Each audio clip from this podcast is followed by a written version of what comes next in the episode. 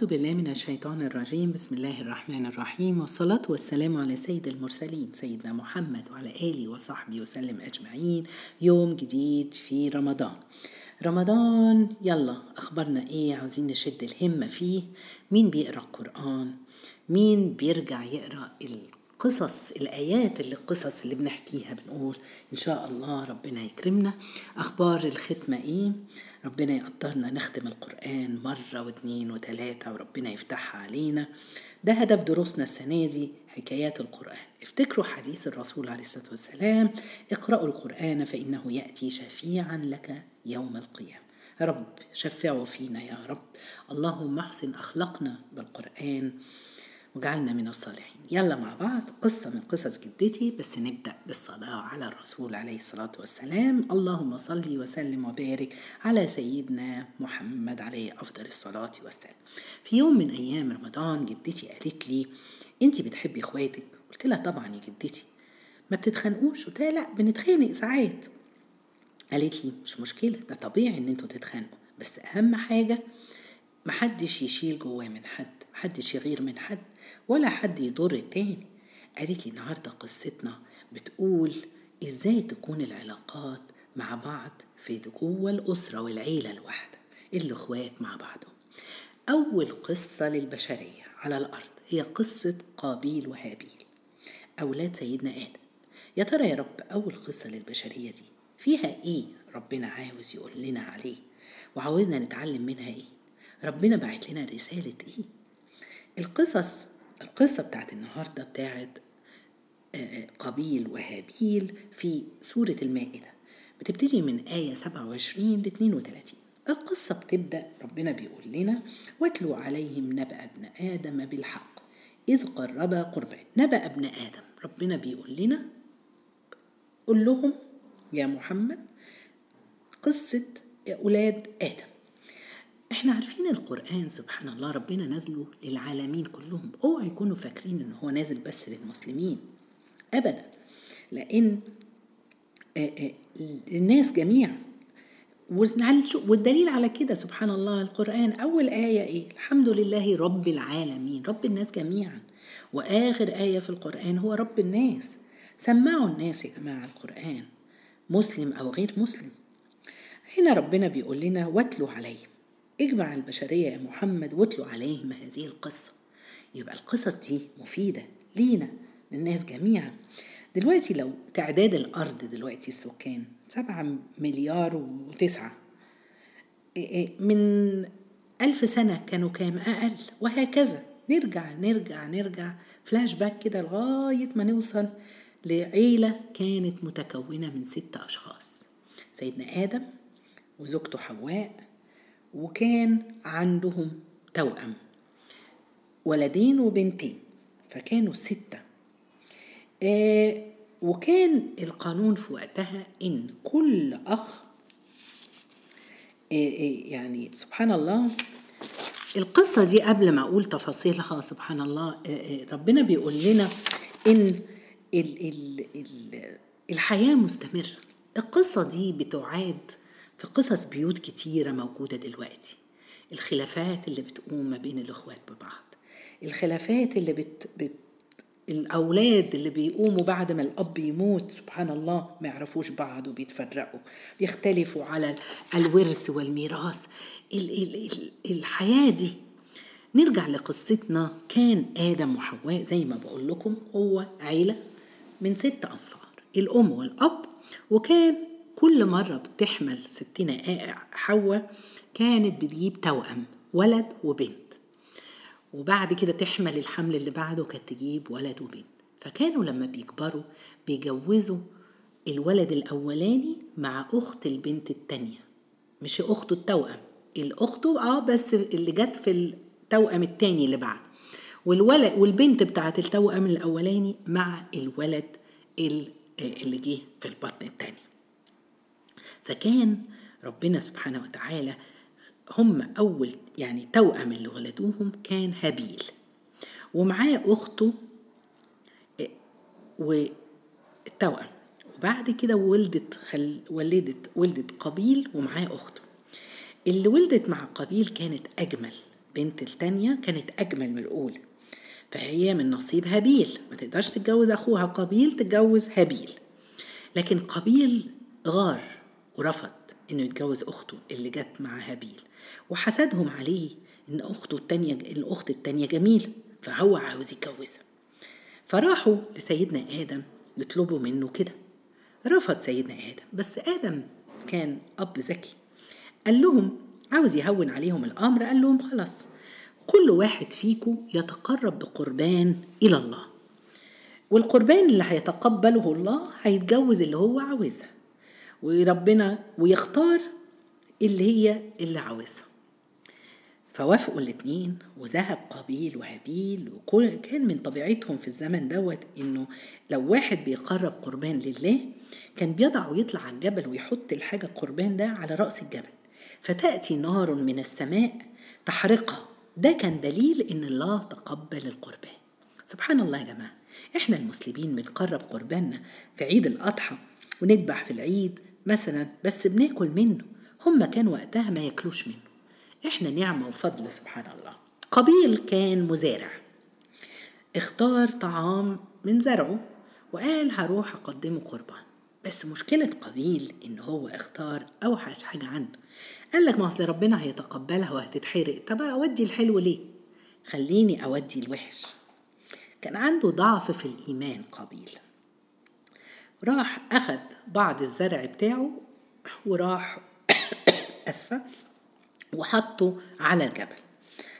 هابيل كان راعي للغنم، اختار أسمن وأحسن كبش كان عنده عشان يقربه لله.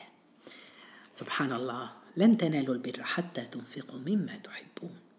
يا جماعة صدقاتنا دلوقتي مش لازم تكون أوحش شيء، مش لازم تكون القديم والمقطع، لا، خلينا ندي ربنا سبحانه وتعالى أحسن ما عندنا شيء في صدقاتنا، عشان ربنا سبحانه وتعالى يتقبلها إن شاء الله. إحنا بنتقرب بالصدقة دي لله. طيب الاتنين هطلعوا الجبل، وقابيل وهابيل، وكل واحد حط على الجبل الكبش اللي هو الفيدة بتاعه، والتاني حط الزروع الزرع بتاعه. فإذا بقابيل يغضب لأن ربنا سبحانه وتعالى تقبل الكبش ولم يتقبل الطعام. إن الله طيب لا يقبل إلا الطيب. قابيل غضب ونزلوا الاثنين من على الجبل، وابتدى يظهر الحسد على قابيل وانتشر الغضب عليه، وقال لأخوه والله لأقتلنك حتى إنك ما تتجوزش أختي. فرد عليه أخوه قال له إنما يتقبل الله من المتقين. كان سبحان الله هابيل أقوى في الجسم من قابيل، آه وكان تقي، منعته تقوى دي إن هو يأذي أخوه، حتى لما هدده إن هو يقتله. يقال في يوم من الأيام آدم طلب من أخوه قابيل أن يذهب ويرى فين أخوه هابيل. راح يرعى الأغنام بتاعته وتأخر، فقال قابيل دي فرصتي. راح، يقال والله أعلم تفاصيل، التفاصيل دي مش موجودة في كتاب الله، ولكن يقولها البعض العلماء إنه هو كان قاعد نايم فراح له فانتهز الفرصة فقتله، ويقال إنه هو خنقه، الله أعلم، محدش عارف. المهم إنه هو قتله. القتل دي كانت أول جريمة على الأرض تتعمل، اتعلمها منين الله أعلم، لعله كان شايف مثلا حلوانات بتقتل بعضها. المهم هو قتل. يقال إنه أخذ صخرة ورماها على أخيه ومات أخوه. قبل ما كان كان لما هو غضب قابيل وكان بيهدد أخوه وقال له لئن بسطت إلي يدك لتقتلني ما أنا بباسط يدي إليك لأقتلك إني أخاف الله رب العالمين إني أريد أن تبوء بإثمي وإثمك فتكون من أصحاب النار ذلك جزاء الظالمين. يعني فكروا قابيل هابيل أسفة، فكر قابيل إن أنت هتكون من أصحاب النار واللي هتظلمني كده ظلم جزائهم النار. لكن ربنا بيقول لنا فطوعت له نفسه قتل أخيه فقتل فأصبح من الخاسرين. حد يقتل أخوه سبحان الله، أصبح من الخاسرين. قعد يقول لنفسه، ويقال والله أعلم مش عشان ندموا على القتل، ولكن ما بقاش عارف يعمل إيه في جثة أخيه، يعمل إيه. أول جريمة قتل على وجه الأرض. إيه سبحان الله، يقول العلماء أن كل جريمة قتل منذ ذلك الحين حتى تقوم الساعة في ميزان قبيل، لأنه أول من عمل هذا العمل. أوه يا جماعة، حد فينا يكون من بيبدأ معصية وتألفها والناس تعمل زيك وتقلدك، لأن من سن سنة سيئة فعليه وزرها ووزر من عمل بها إلى يوم القيامة. أوعى تكون سبب علمته حد معصية ولا حاجة غلط، بعد كده هوت جالس قبيل مش عارف يعمل إيه في جثة أخوه. وإذ ربنا بيقول لنا ربنا بعت له غراب، قتل الغراب غراب آخر، حفر الأرض ودفن الغراب لما رأى قبيل وكأنه درس من الله. غراب يعرف أن يخفي جثة أخيه فأصبح من النادمين. لم يندم، بقول لكم على القتل كنا ندم، إنه لم يعرف كيف يدفن أخوه. دفن أخوه، تعلمها من الغراب. ربنا بيقول لنا فبعث الله غرابا يبحث في الأرض ليريها كيف يواري سوءة أخيه. قال يا ويلتى أعجزت أن أكون مثل هذا الغراب فأواري سوءة أخي فأصبح من النادمين. سبحان الله، إحنا عاوزين القصة دي يا جماعة نتعلم منها حاجات كتير قوي. القصة دي عاوزين نتعلم منها أول حاجة، أوعوا الحسد. الحسد لو الواحد حد حسد حد معناه أن أنت مش راضية بقضاء الله، مش راضية بتقسيم الله. بتحسدي حد على ماله، على وظيفة، على صحة، يبقى أنت مش راضية، بتقولي يا رب ليه اديته وما ادتنيش أنا. آه الشيطان أنا أنا خير منه، خلقته من ماء وخلقته وخلقتني أسفة. سبحان الله، فالشيطان هو أول من حسد آدم، إن ربنا خلقه ده من طين وده من من نار، واعتقد إنه هو أحسن من آدم، وكانت دي النتيجة. أوعوا الحسد يا جماعة، تحسديش حد على حاجة، ارضوا بما قدره الله لك. دي أول حاجة لازم نخلي بالنا منها. تاني حاجة لازم برضو نخلي بالنا منها الكبر. اوعوا الكبر، اوعوا.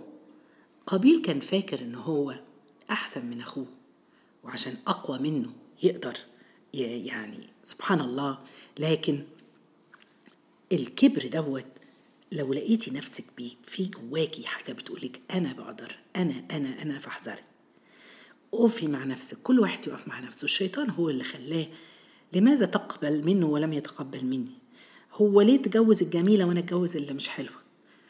لا يدخل الجنة من كان في قلبه مثقال ذرة من كبر. عاملين إيه يا جماعة؟ كل واحد يسأل نفسه أنا عاملة إيه مع الخدامة اللي عندي، أو الست اللي بتشتغل معايا، عاملة إيه مع البواب أو السايس أو حد اللي أقل مني، عاملة إيه مع ال ال ال يعني احذروا يا جماعة، اوعي. نحذر كمان القتل المعنوي. ساعات ممكن تقتلي شغالة بأن انت طول النهار تهددي فيها أنا همشيكي أنا همشيكي، دي نوع من أنواع القتل. سبحان الله، تقعد نفسيتها خايفة على طول إنها تخطئ أو حاجة عشان ما تزعليش.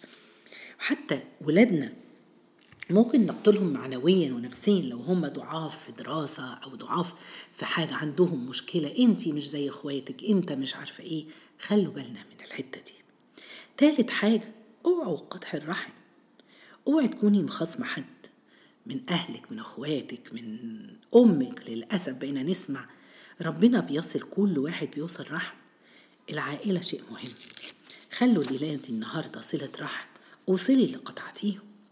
بيقال أمران يرفعان شأن المؤمن، تواضع وقضاء حوائج الناس، وأمران يدفعان البلاء، الصدقة وصلة الرحم.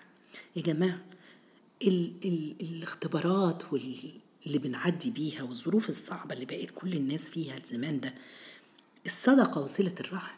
إياكم وصلة الرحم، عبارة بتختصر كل ده، بتقولك احذر أن يشتكيك أحد إلى الله. نحذر ان حد يشتكينا لله. اوعى نظلم، اوعى تتكبري، اوعى نقطع الرحم. رابع درس لازم نتعلمه، اوعوا اولادكم والكسل.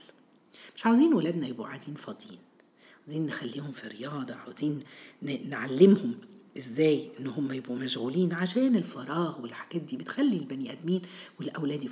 اوعوا تقارنوا الاخوات ببعضهم، ودي اكبر مشكله كتير مننا بيقع فيها. شفتي أخوكي عملت إيه، شفتي أختك عملت إيه، هي أحسن، هم أشطر، ده أوه دي بتحطم وتحط جواهم الحسد ويبتدوا يكرهوا بعض. عاوزين نعرف ربنا تقبل مننا رمضان ولا لأ، الصيام ولا لأ. وإحنا صايمين رمضان الحمد لله، إحنا عملنا الفرض، بس يا ترى هنعتق ولا لأ؟ هيبن لك هيبني لك قصر في الجنة ولا لأ؟ نعرف الحاجات دي إزاي؟ بطلي تأذي جارتك، الغلسة اللي انتي مش بتحبيها، إنما مش مهم غلسة ولا مش غلسة، مالكيش دعوة، بس اوعي تأذيها. بتبري أمك وأبوكي ولا لأ؟ بطلتي الذنب الفلاني ولا لأ؟ المال الحرام خلاص ما بتكتشفوش ما بتكتشفيش إلا الحلال، إنما يتقبل الله من المتقين. علي بن أبي طالب كان يقول بعد أن يخلص رمضان يصيبنا الهم، هل تقبل الله؟ بلاش الذنوب اللي احنا بنعملها، عيش مع الله، شوفوا الله في كل لحظة في حياتكم، واتقوا الله وانتم بتعاملي زوجك ولا هو بيعاملك، وانت بتعاملي ولادك وزمايلك في الشغل، اتقوا الله مع أهل جوزك. اللي أنا عاوزة أقوله يا جماعة، احنا عاوزين لسه، مش عاوزة بس استنى أحاسب نفسي بعد ما يخلص رمضان، أنا كل يوم ما عاوزة أحاسب نفسي، يا ترى أنا اتغيرت، يا ترى أخلاقي، ابتديت أمسك نفسي، خلاص أنا هشيل من قلبي النهاردة الحسد، مش هبص لحد، خليني في نفسي وارضى بما قسم الله لي، مش هتكبر على حد مهما كان، حتى لو كنت مديرة، حتى لو كنت رئيسة اوعي تتكبري على أقل منك عشان ربنا يتقبلك. وتعالوا يلا نصل رحمنا، تخلص الدرس النهاردة، كلمي حد من رحمك اللي كنتي مقاطعة، اللي كنتي بتقولي أنا خلاص أصلها بتأذي مؤذية ماليش دعوة بيها، مش هتقرب منها، ولو مكالمة بسيطة اسألي عليها، ونيتك إن أنتي بتصلي الرحم. ربنا يكرمنا ويتقبل منا جميعا، جزاكم الله خير. سبحانك اللهم بحمدك، أشهد أن لا إله إلا أنت، استغفرك ونتوب إليك.